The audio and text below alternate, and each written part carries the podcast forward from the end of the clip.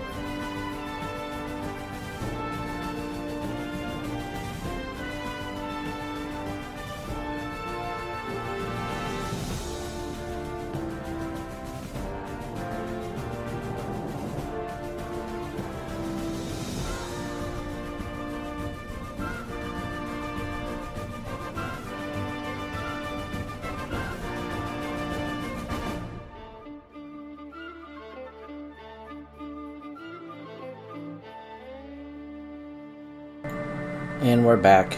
Um, we'll start with this quote, and this is from Henry Kissinger, uh, evidently on uh, 1992.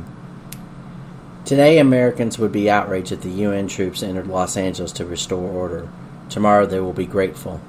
This is especially true if they were told there was an outside threat from beyond, beyond whether real or promulgated, that threatened our very existence.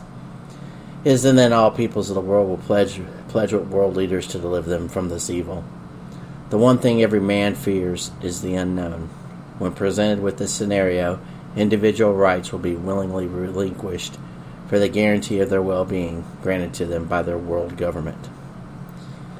There's been many uh, globalists who have uh, thought this way and said this um, in many couched languages and whatnot. Um, one of the things they use is they like to gin, gin up wars. Um, around 100 years ago was World War One. This was a, a, European war, so when you call it World War One, it was really the European, the first European war, uh, for the most part. And it, um, I think the biggest thing you can learn from this, though, is that it, there was a globalist plan in place, according to many reports. Um, a guy named Arthur Rhodes who had kind of worked through this. They had spent 15 or 20 years ginning up the population at the time with propaganda and uh, internal strife and hatred and making alliances and uh, getting people all us and us versus them, um, you know, labeling people and whatnot. And the financiers always are behind these wars. Uh, if the financiers are on board, anything's possible because people who, uh, uh, if they know their history, one of the things that happened back in the olden days was kings went to war. The way that kings did back in the medieval times and time all times prior to that, it was the only way they could get people of uh, what worth and talent to be leaders in these wars, to be generals or at that time frame uh, the knights or whatnot was that they had to have financiers. They had they had uh, the Medici's in the in the latter of the Renaissance era.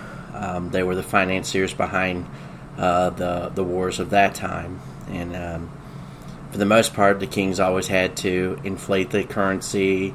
Um, at the time, you know, they would just reduce the amount of certain metals and inside the coinage to make it worthless, uh, worth because even then people could check the coins and make sure um, there were people that would do that and find out that the king was jipping them based upon the weighting of the of the, the coinage of the time and other things. I mean, it was just a. It's always been that way, but with the modern govern, governments, uh, conscription, uh, getting people to sign on to wars was uh, considered a patriotic duty and govern, government enforced, and so uh, they would use propaganda and this is what you should do for your country. You're fighting for your country's existence. Um, that was the mechanism through which uh, these people operate, and they're doing it right now today. Only they've uh, decided that uh, um, the best way to do this is to destroy uh, people's individual freedoms and rights. So first, um, I'm going to play a clip or an example of the mass because what we're dealing with is a mass psychosis, and I this uh, after school presentation. Uh, I actually have I'll put a link in the description. Uh, you can um, play the whole thing. I'm going to play a few minutes from it, and we'll go from there.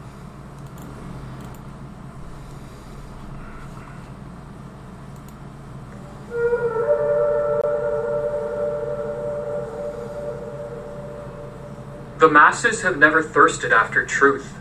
They turn aside from evidence that is not to their taste, preferring to deify error if error seduce them. Whoever can supply them with illusions is easily their master. Whoever attempts to destroy their illusions is always their victim.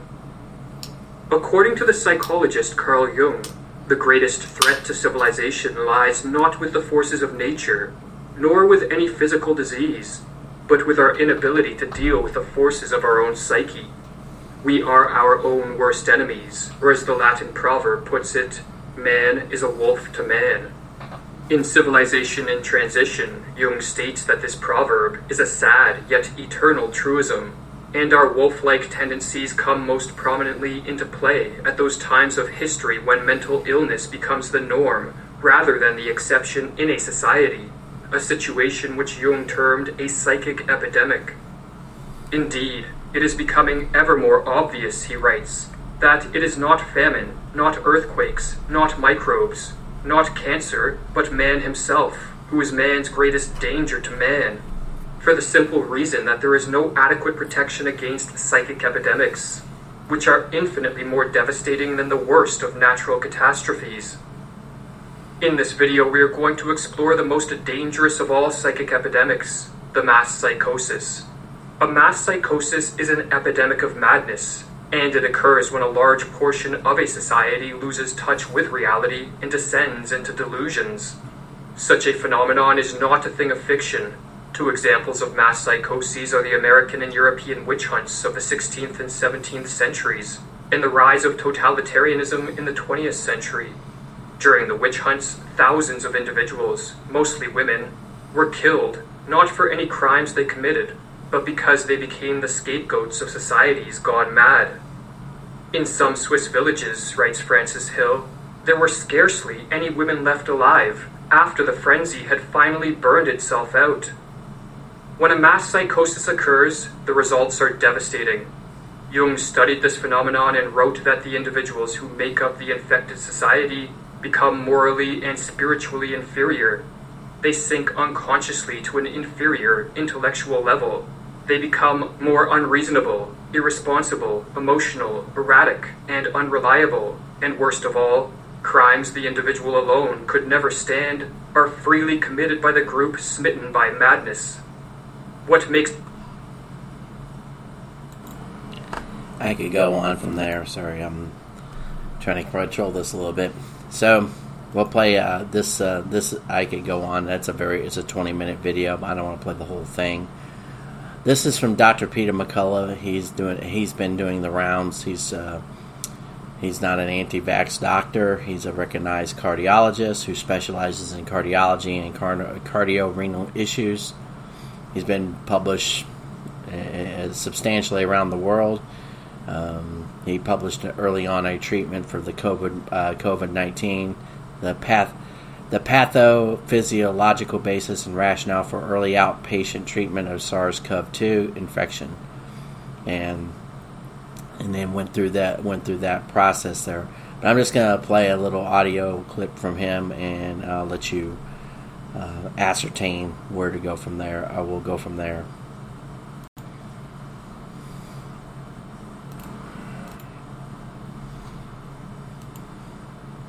die. So we became conditioned. After about May or so, wear a mask, wait in isolation, and be saved by the vaccine. And wait for the vaccine, and wait for the vaccine. And all we could hear about is the vaccine. The vaccine is coming, it's coming, it's coming. And then the randomized trials came, and they were done. And things looked pretty good. Now, we learned something about the vaccines because they were very new. This wasn't going to be any tetanus shot.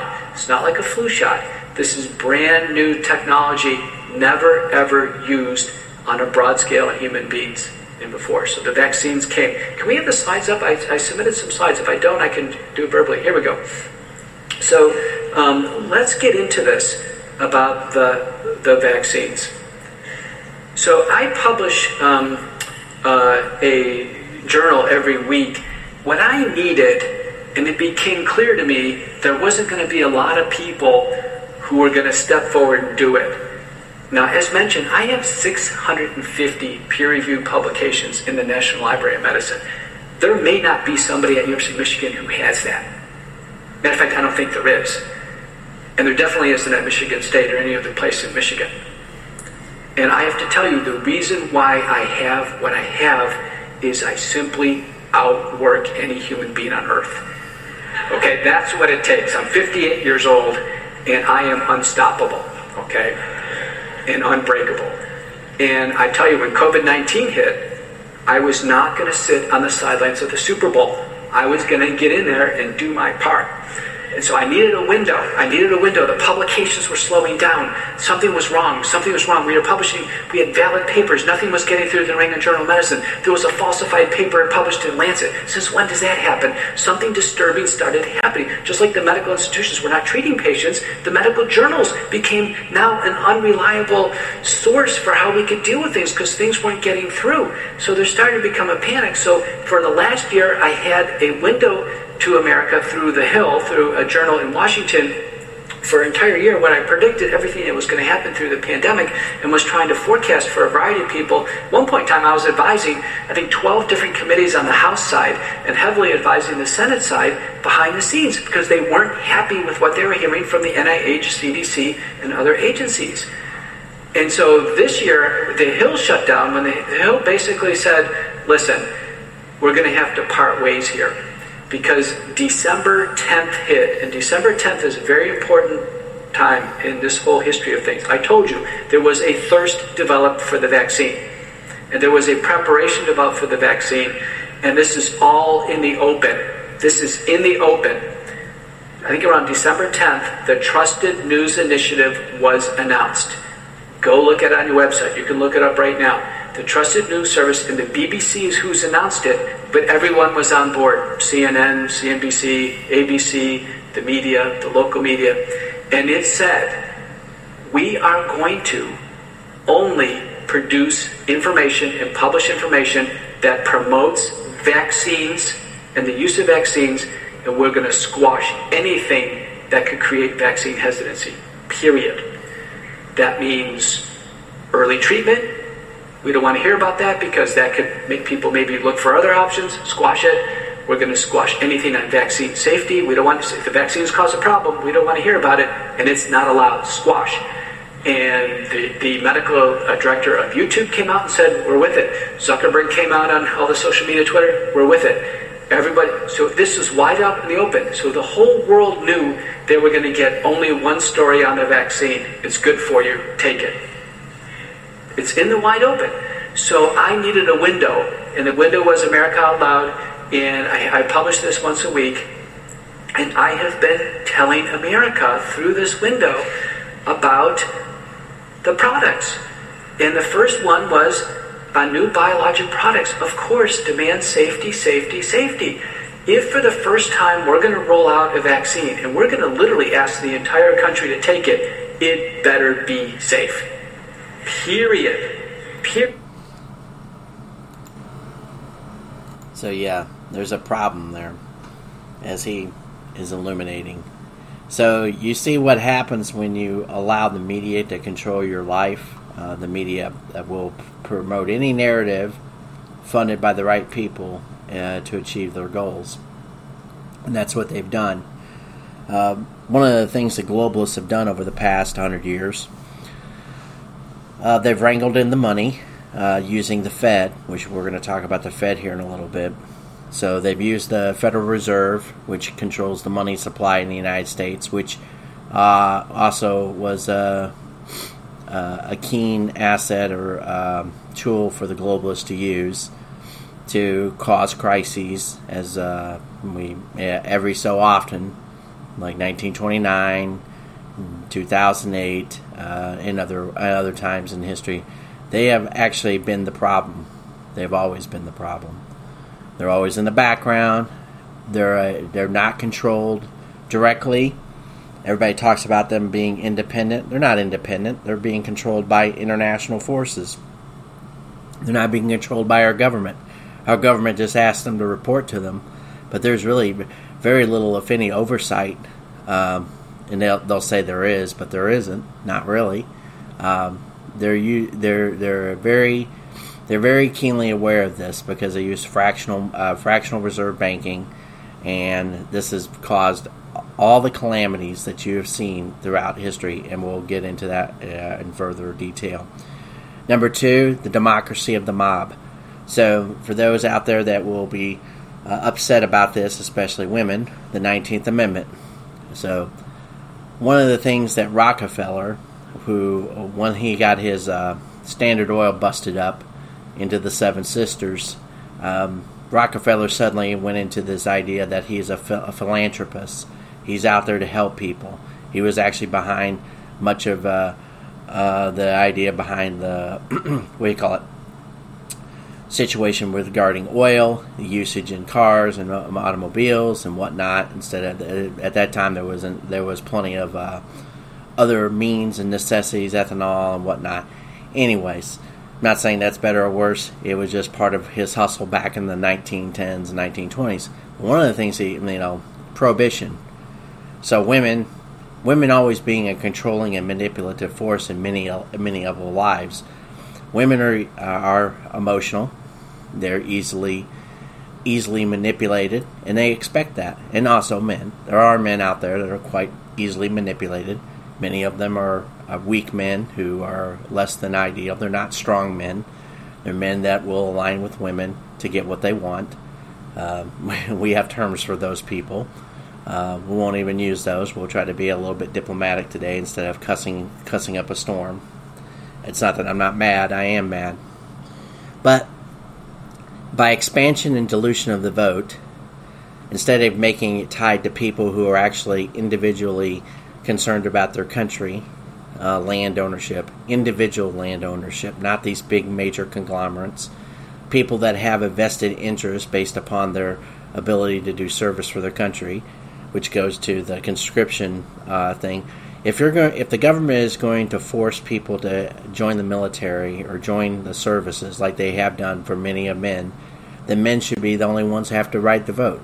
If a woman wants to be conscri- conscripted into the service, they should have a right to vote. Um, there's a certain there's a certain aspect to that. It's like if you're going to serve your country, then the country owes you owes you a privilege, the privilege of having your vote. One one person, one vote. I realize that there are many people that want to weigh in on matters that affect them. I grant you that. Totally agree. But when you have no skin in the game, that's the key aspect to this. When you decouple responsibility for the country and all you want is to get uh, uh, um, you want to get uh, uh, rewarded. So, in other words, that's that's what they do with the economy. That's why they create these huge spending bills and they create welfare systems. Welfare systems keep people dependent. They keep them dependent upon the government. You are enslaved by that. They're not doing any favors for you. They're just keeping you in the. They're just keeping you under control or as as a an old term that used to get thrown around by the people such as Mr. Joe Biden, they want to keep you in your place. In other words, they want to keep you right where they can find you. They want to keep you in the same hovel, They want to keep you in the same city. They want to make sure that you're you're you're essentially imprisoned. Because if you can't get out of that situation through your own efforts or through your understanding of what you need to do to do that, your your history, you will go down as a foot. You won't even go down as a footnote. You'll just go. You'll from cradle to grave. You'll be under the thumb of the government, and the quicker you die off, the better, as far as the government's concerned. Uh, that's what. That's actually uh, those political forces exist on both sides of the aisle. Uh, the, the, the dichotomy of the Democrats and Republicans is is a, is, is a misnomer. It's a it's a facade. Sure, there are people on both sides that have definitely have ideological interests towards certain policies, but when it comes to, uh, when it comes right down to it nowadays, they're they're they're obviously moving towards the same goal, which is to destroy the United States of America, and around the world, they're looking to destroy human rights, civil rights. They don't want you to have any rights whatsoever. This is neo feudalism on steroids. We're heading towards that precipice and nobody will fight back. I, I, I want to think they will. I want to think the people will be able to do this, but a key aspect to this has been fear. Fear, fear, fear. Fear of a virus, fear of the unknown, fear of the invisible virus that nobody can see. And people have been too too incapable of understanding that you can't control you couldn't control this virus whether it exists or not. At this point, whether it exists or not it's probably not a, a discussion. But the problem is, is uh, uh, people have uh, think that they can somehow control all the methodologies, and Peter uh, McCullough, Dr. McCullough, has eliminated that amongst others. And there's a grand objective, and the objective is population control. So one of the things is uh, when I said the money, and then now the vote. The medical field is uh, about keeping us sick so the Rockefellers uh, introduced that concept through uh, moving us away from uh, what used to be a natural natural herbs and natural uh, things that exist in nature, going from a natural uh, natural uh, remedies to treatments and medicines that they create in a lab. And they've created poisons, including vaccines. Vaccines are not as safe as they always try to crack them up to be. This one in particular is not safe. It hasn't been safety tested. I know there are many vaccines out there that can be use, useful, but those things were tested over a course of time. It takes many years to do the science, do the studies, do the analysis, determine what the long-term effects are. Science takes time. Here's that's probably the most uh, relevant thing when it comes to health. Science takes time. You can't just get to the answer as quickly as you want to. You have to do all the, the necessary hypothesizing, testing, get the results, analyze the results, retest it, confirm your results again, and over and over. That takes time. This was a rushed out vaccine. He, he didn't even mention it, but here's a little backstory. He said December 10th when the media turned on. And here's the thing since when does the media determine determine your health determine what needs the narrative that needs to be uh, sold. Well, of course, that's a pure propaganda campaign.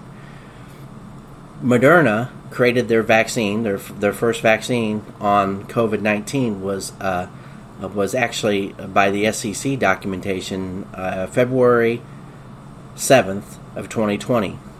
They got the genetic, supposedly the genetic sequencing from the CCP from the China in January, uh, I think January 11th, which was three or four days before the WHO said there was no human to human transmission, and just right around the same time that uh, Trump had signed a trade deal with China.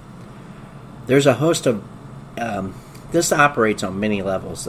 There's a host of uh, events, and this operates on there's a medical level, there's a monetary level, there's a human, uh, uh, there's obviously an election level here because this was all used as a subterfuge to, of course, uh, uh, get Trump out of office through no any means necessary.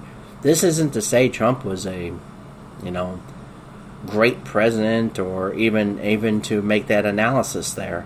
But of, co- of course, the United States was starting to get uh, uh, straightened out in 2019. You can look at the economic numbers. You can look at the way people felt about things if they left aside their politics. But we have a certain group that had already fallen under a mass psychosis. They believe the media. They they strongly believe the media. The liberals never gave up on the media. The conservatives and independents did. But the people that are liberal who are now leftist, they're no longer liberal. They're illiberal, and we'll get into that discussion too. So from here, I'm going to go to let's see. The best one to go to is uh, Zero Hedge. So this is authored by Chris McIntosh uh, via the internationalman.com, but I'm going to read a, a little bit of this. He says, If we look at what is taking place, what seems glaringly obvious to me is that there is a coordinated dem- demolition of the entire countries, their business sectors, and with this financial ruin, a top down approach to fixing the ruin is being enacted. Ru- step 1 Ruin small businesses and individual financial situation. Step number 2 Offer them handouts, loans, UBI for individuals, and loans for corporates. This does two things for individual, it enslaves them like an animal that is wild and hunted for its food and survival, self-sufficient. To uh, to one who no longer hunts for food, but rather paces in a cage awaiting its daily rations. Step 3. Entire nations fall into the same trap, a debt trap. It is no surprise that the IMF, World Bank, and UN are acting as, as the pointy end of this same strategy, making loans unpayable in return for locking down Belarus affair highlighted this. Anyone can see that if you take a loan with the promise to destroy your business in order to obtain the loan, then you'll be indebted forever. And yet, that's what entire countries have done and are doing. So, what happens now? Well, we are seeing. Well, what we are seeing is the large scale privatization of everything within these respective countries. The countries themselves are, are impoverishing their citizenry by because they've locked down locked them down and forced business closures, only to offer them handouts, thus enslaving them. The those same governments, now with blown budgets, stuck in debt traps, will seek additional handouts. Remember, they took loans from the World Bank to help amidst the coronavirus. And the only ones that can give it to them are the globalists who have seen the greatest increase in wealth during the crisis. They are now going for the jugular. And there you go. They're going for the jugular. This is the grandest conspiracy, and it is a conspiracy run by the most evil people that you'll ever meet in your entire life. These people are they're snakes, and they are very they, they, they are very astute. They know what they know what drives the human mechanism, the human psychology. This goes back a hundred years. This goes back to even even even if you hate the guy uh, Freudian uh, Freudian uh, the idea of emotional pain and emotional manipulation. When Peter, uh, not Peter McCullough, but that uh, after school talked about the amount of uh, mental uh, illness and psychosis, well, that's being that's been well established. There's been studies that say in the United States alone, 25% of people are on, on some kind of antidepressant. And this is pretty significant when you think about it. That one out of every four people in America is on some kind of anti antidepressant medication in order to get through their day. Others of us, like myself, we uh, we're caffeine addicts. We use caffeine instead. I guess you could say that's my uh, antidepressant. I'm not saying that that's any better. It's actually just a different alternative than actually taking a, a, a pharmaceutical because caffeine does appear naturally in, nation, uh, in nature. That being said, that doesn't make it you know that stimulants and, and whatnot aren't are necessarily uh, the the best way to go about this. Uh, water, having a natural diet would be the much better and cleaner alternative. Uh, learning how to stabilize that, but people have their own urges. So the big pharma industries have made a lot of money during this time. We all know this. The Modernas, the Pfizer's, the J and J's. Um, they have used that used this manipulative. They've used this situation expertly to raise their stock prices to you know to sell more, sell more people on the uh, on the hustle, uh, to ignore safety protocols, to cause mass calamities, to cause the fact that like for example Israel is already up to their third booster shot, so they're asking for food booster shot. The problem is is people are become going to become vaccine dependent.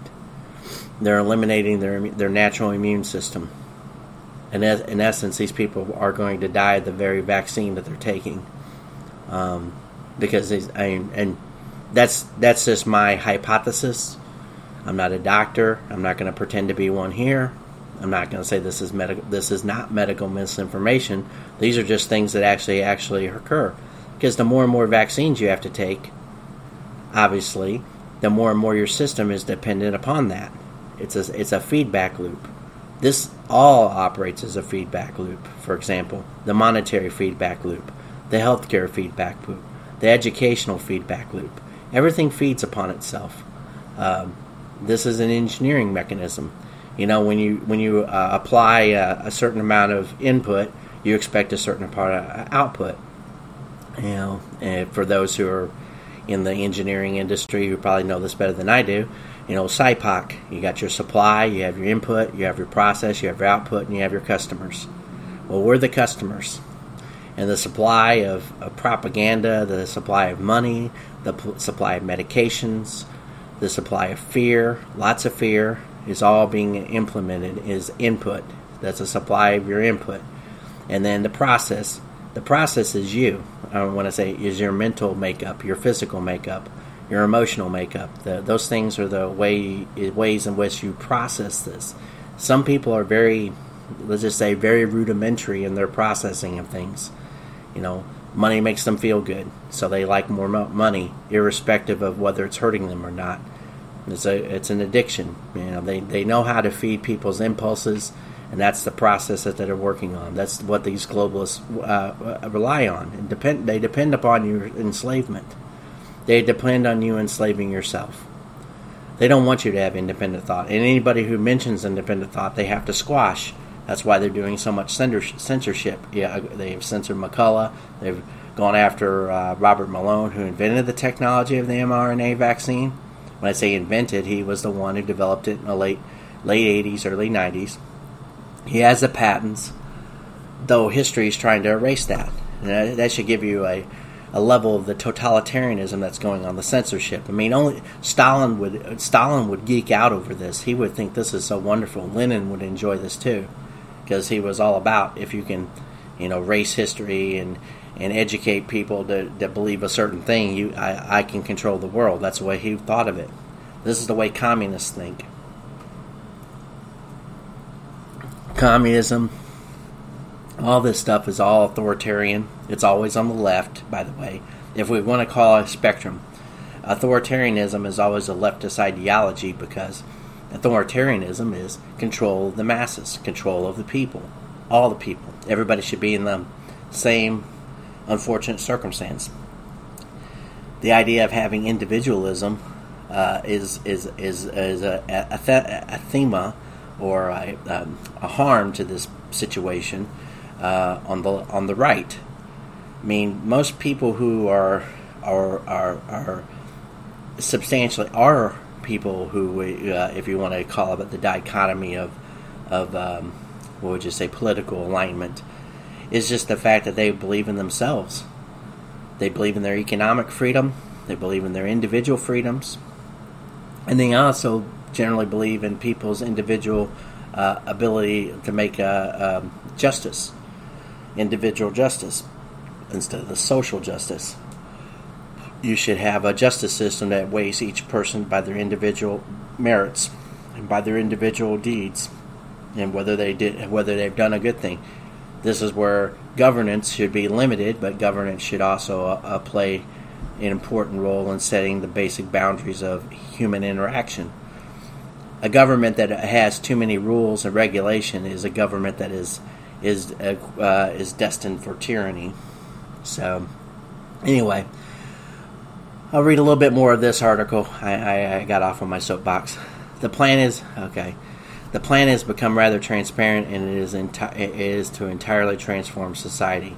They already control the sphere of medicine to the point where they can now can and are now dictating that private citizens from sea to shining sea must take an unknown, unknown to us but not to them, experimental gene therapy. This is now, and the booster shots will allow them to put whatever they damn well please into your body. If you can encourage the ra- uh, ravaging of entire countries' economies, and clearly you can, and subsequently offer them assistance in the forms of loans which cannot and are, and are not designed to be paid back, then you can do two things. You can go in and buy up assets for cents on the dollar, which controls uh, with, with, control over means of productions. You can enforce and dictate the laws of the country via its political structures, whether they be local or national governments. Whoa, Chris, that sounds dystopian and frightening. I know, but I look around and tell tell me it isn't so. What uh, what poses an obstacle to this onslaught are those countries which are independent and financially and militarily strong. Correct. If you have enough finance, if you have a, as we sit here today, the frightening reality is that more than half of the world's countries are one teensy tiny step away from economic collapse, debt default, and consequential falling living standards. This isn't hyperbole; it's purely a matter of math and economics.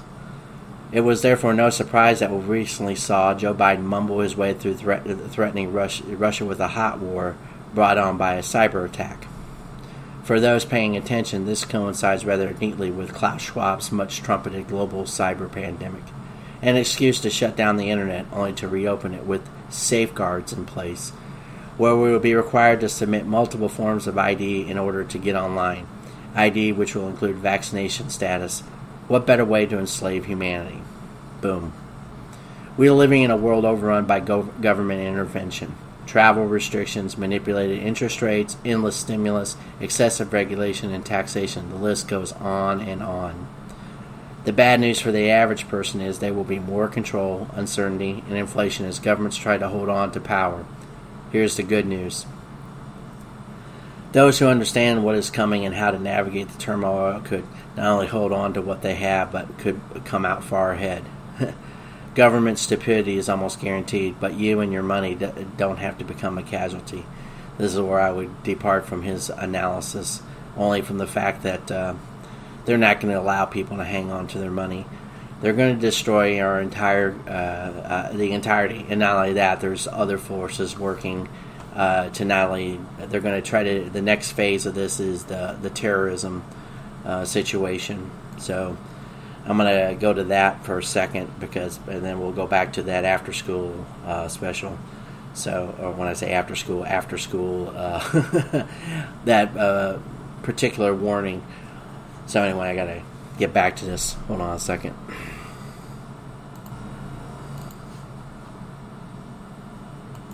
basically, right, the last night, not last night, the DHS put out an updated statement saying that, you know, these are the updated signs of possible domestic terrorist threats.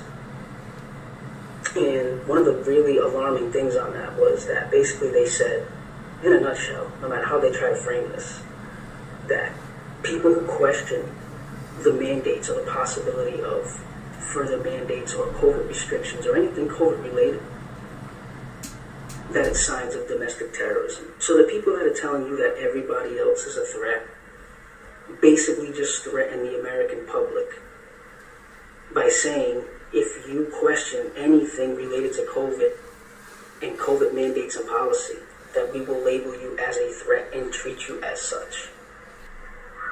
That is essentially what they just did. There's also a document online about CDC green zones. And these green zones are basically these camps where they would determine people who were sick or threats to the public due to COVID. Mind you, the same inconsistent COVID and the same inconsistencies with testing, false positives, and just absolutely disastrous dialogue all around related to COVID. That same COVID will determine if people get placed into these camps. And on the documents for these camps says right there in plain English that there will be security, monitoring. They could hold you there for up to six months, and there will be deceased trucking and flights for dead bodies. Now, I don't know if anybody is really that illiterate to history, but if you go back some years ago, there was a group of people who did very bad things that also used camps. I strongly suggest people really wake the fuck up. Yeah. He's he strongly suggests something that everybody should do is wake wake the hell up. I won't cuss more than that today, but that hasn't stopped me before. But yes, we're in a spiral. Like I said, this is where I, I, like I said, depart from the the analysis of Chris MacIntosh, who did an excellent job. Don't get me wrong; he he's uh, he's on he's on point with this. So the idea is that we're going to be um, destroyed by this uh, any through any means necessary. That's where the commentary will go back to the commentary by af- after school. And uh, um, give me a second here. Makes matters worse is that those suffering from a mass psychosis are unaware of what is occurring.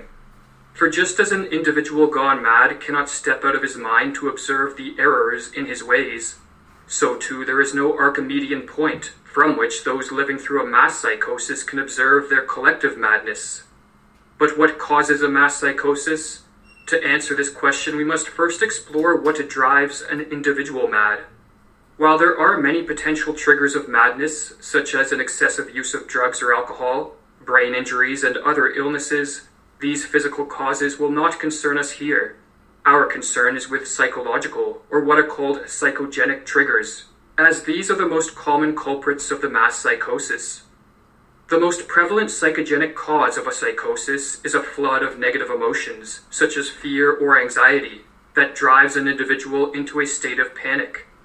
When in a state of panic, an individual will naturally seek relief, as it is too mentally and physically draining to subsist in this hyper emotional state.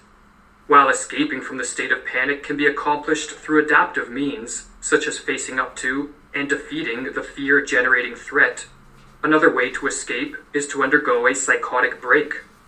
A psychotic break is not a descent into a state of greater disorder, as many believe but a reordering of one's experiential world, which blends fact and fiction, or delusions and reality, in a way that helps end the feelings of panic. Silvano Arieti, one of the 20th century's foremost authorities on schizophrenia, explains the psychogenic steps that lead to madness. Firstly, there is the phase of panic, when the patient starts to perceive things in a different way, is frightened on account of it, appears confused, and does not know how to explain the strange things that are happening. The next step is what Arieti calls a phase of psychotic insight, whereby an individual succeeds in putting things together by devising a pathological way of seeing reality which allows him to explain his abnormal experiences. The phenomenon is called insight because the patient finally sees meaning and relations in his experiences. But the insight is psychotic because it is based on delusions, not on adaptive and life promoting ways of relating to whatever threats precipitated the panic. The delusions, in other words, allow the panic stricken individual to escape from the flood of negative emotions, but at the cost of losing touch with reality, and for this reason, Arieti says that a psychotic break can be viewed as an abnormal way of dealing with an extreme state of anxiety if a panic triggering flood of negative emotions in a weak and vulnerable individual can trigger a psychotic break, then a mass psychosis can result when a population of weak and vulnerable individuals is driven into a state of panic by threats real, imagined, or fabricated. But as delusions can take many forms, and as madness can manifest in countless ways, the specific manner in which a mass psychosis unfolds will differ based on the historical and cultural context of the infected society. So, if you got that, so it depends upon the inculcation or the how we're uh, driven in our society in terms of this uh, mass psychosis. Um, we'll play a couple things here. I needed to uh, square away something here something about. So first, we're going to play this little little clip here. This is uh, about the clip that uh, it's a big club and you ain't in it. Um, but I'll let you listen and you can make your own determination.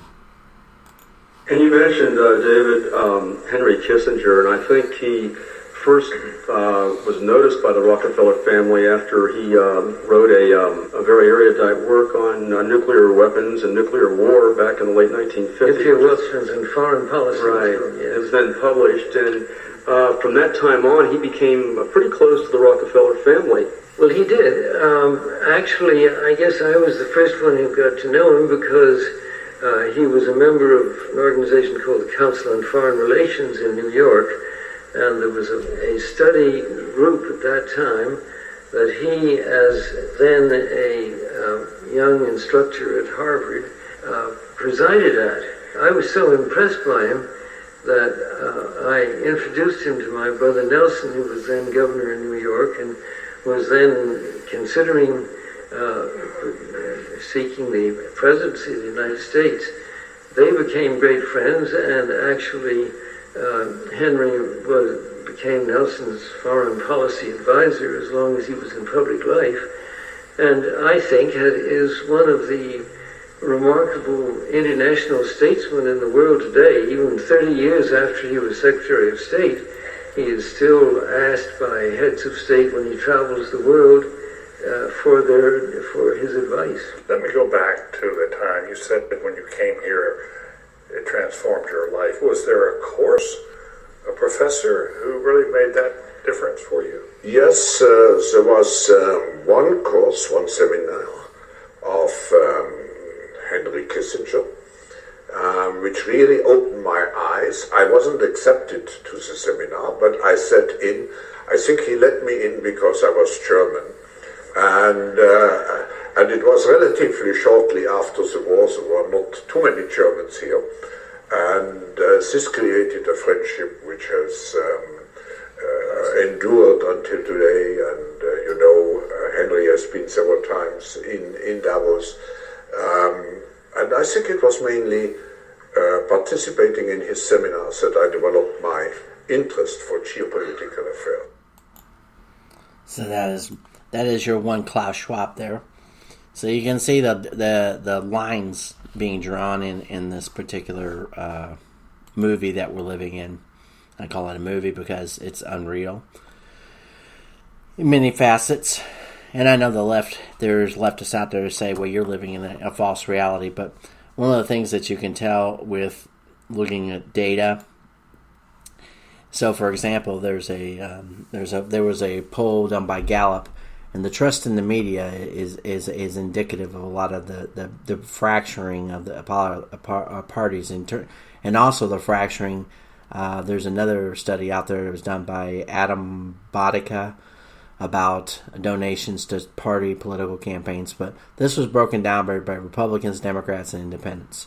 So we'll just you know, we know liberals are Democrats and Republicans are generally conservative. So 1999 and 2001, I'm gonna just the numbers. In 1999, the trust in the media, uh, 61% the Democrats trust in the media, and Republicans were right at 48% and 55 on the independents. So independents are like your bellwether. They're right smack down the middle just about between the two parties for for argument's sake. So in 2001, the trust in the media was uh, 65% liberals and 39% uh, uh, Republicans. Or Democrats uh, were 65%. 2004, okay. So 2004, the trust was 59% for the Democrats and 31% for the Republicans, and the Independents were at 44%. Uh, then the, it went it shot back up for the Democrats uh, in 2005 to 70%. And usually, you got to also look at this in, in terms of election years. Um, you know, every election year, the trust in the media is going to go down or it's going to alter depending upon who the candidate who's running for office. So the Republicans' trust has gone down over the time.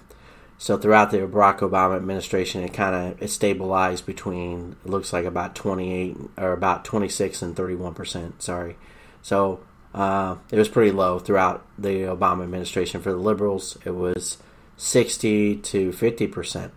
The funny thing is, is when when Trump's administration came in, uh, the amount that Democrats believed in the media jumped significantly.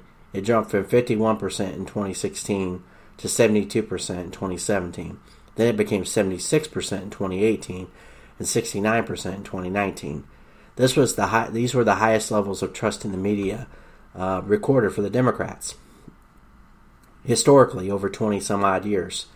Republicans were just the opposite. They were at 14, 14, 21, and 15 in through those year that year pattern, and the independents were had historically been right in the you know 45 to 55 percent range to now they're in the 37 to 36 uh, it looks like 30 37 42 36 were the, the those four years under the trump administration that's as of 2019 i looked at uh, 2020 and the democrats still believed in the media and this is out of 1500 uh, 1525 people polled so, what does that tell you? Well, there is an analysis, but nonetheless, what it really tells you is that uh, the Democrats have been trusting in the mass media uh, way too much, overly trusting. And of course, the mass media has distorted itself. I understand this because I was a Democrat back in 20, 2000. I, you know, I voted for Al Gore. I, I remember being even aligned with uh, John Kerry versus George Bush, which is interesting, and we'll segue right there. But uh, the reality is, is yeah, this shows that the media, uh, when you're uh, hyper conditioned by the media to think a certain way about certain people, and of course, if you paid any attention to the narrative spun on the CNNs, the MSNBC, even Fox, Fox is no different. Fox is uh, now actually operates more and more like a liberal organization, or certainly they they will they will position themselves as centrist, but uh, they're being owned and run and operated by liberals. Uh, it's no longer Rupert Murdoch; he's old and he isn't running the show. But here we'll, we'll go back to Kerry.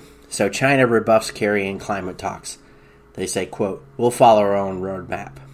So for all the people out there that believe that this uh, climate change bullshit is going to be ever resolved. It isn't because China China's been uh, running ahead, steaming long ahead into building coal plants and doing operations any way they want to. It's laissez-faire. They're doing exactly what the United States used to do back in the 1880s. China doesn't want to be. They're not going to be hamstrung. They're not going to listen. And the globalists are are actually feeling this. American corporations, international corporations are feeling all this shit. So, for all the people out there worried about the climate, it does no good to focus on the United States. As of course, they blame the. Uh, if you listen to a guy like uh, Bill Gates, and we'll, well, actually, I can find that video. I'll play a little bit of a snippet of it because it, it's indicative of how how these people think or how they how they lie to you. I won't say how they they may think a certain way, but this is how they lie to people. So anyway, it says uh, China and U.S. have failed to reach a climate agreement after Biden's climate envoy John Kerry pushed Beijing to make more public pledges before a UN climate summit in November. Quote, China already has its own plan and roadmap for achieving its climate goals. Yeah, they've stated at least one in one aspect. They said they'll they'll worry about being climate neutral by 2060. That's 39 years from now. I'll be dead by then. I'm I'm 49. I'll I'll be what 88 years old. Nah, I don't think I'll. I highly doubt I'll make it to 88. I mean, so for the most part, most people will be long gone before China evidently or will even attempt to reach any kind of climate goal, which is all BS because they won't. They don't care. To, they're not. They're not interested in any of that, despite what other people may think. They're uh, they're selling that to people because they know people will buy anything you, you tell them. So we'll go to Mr. Bill Gates and Larry Fink talking about this real quick. Let me um, get this all lined up here.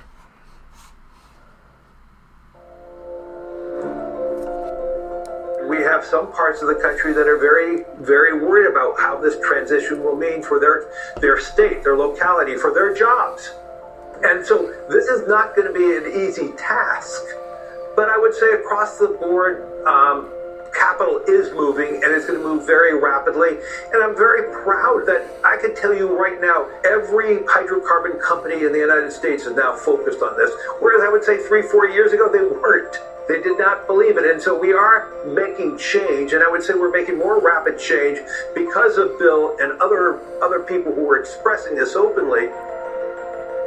The bulk of emissions in the decades ahead will come from developing countries. Let's think of it in three tiers. The rich countries, that's Europe, US, Japan. The middle income countries. Uh, that's where most of humanity lives. That's China on the high end, high middle income, and India on the low end. And you've got Brazil, Mexico, Indonesia, Vietnam, a lot of the world's population there. And then you have some very poor countries, uh, a lot in Africa. The responsibility to innovate uh, rests entirely on the rich countries, and particularly on the U.S., because the U.S. has the university. You get that little tidbit. It rests entirely on, on the U.S. It's like shifting blame entirely on the U.S. This is actually a misnomer. Part of the reason why we're there's a feedback loop here. So, for example, the United States, as of 2000, our carbon emissions were actually our carbon emissions and the world's carbon emissions were were uh, were actually kind of uh, flatlining. They were actually improving. The United States were starting to put in, had already put in a lot of EPA stuff and all that other garbage that goes along with it. So it wasn't going anywhere. But then, when you introduced China into the World Trade Organization, all the American companies, all the manufacturing flew over to China. You do you know why?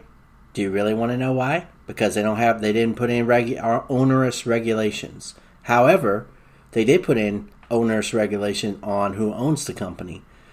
So you can't you can't operate in China without giving up your uh, company's rights.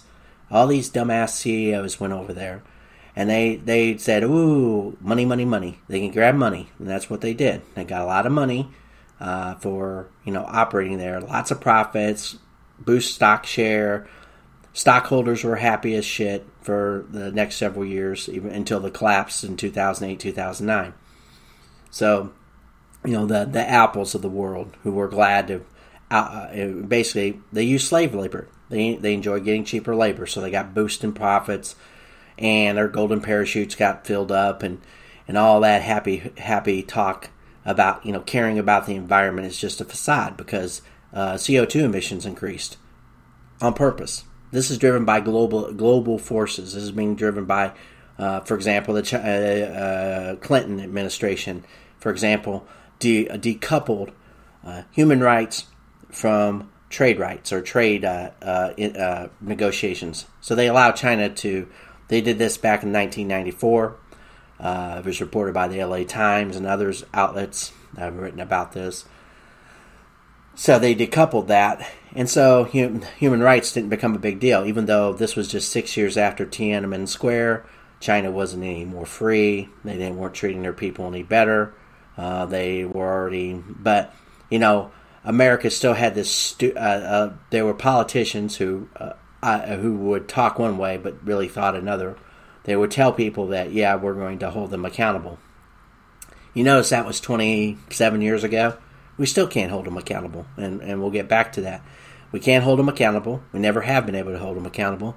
And meanwhile, they were subverting our entire uh, U.S. government, buying these people off, getting uh, blackmail on them.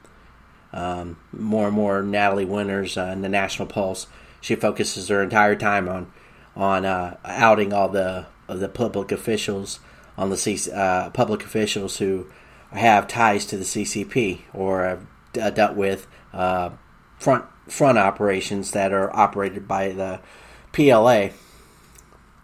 And there's just so many because there's just so many of these high level administration uh, fu- functionaries who are are doing great damage to our country.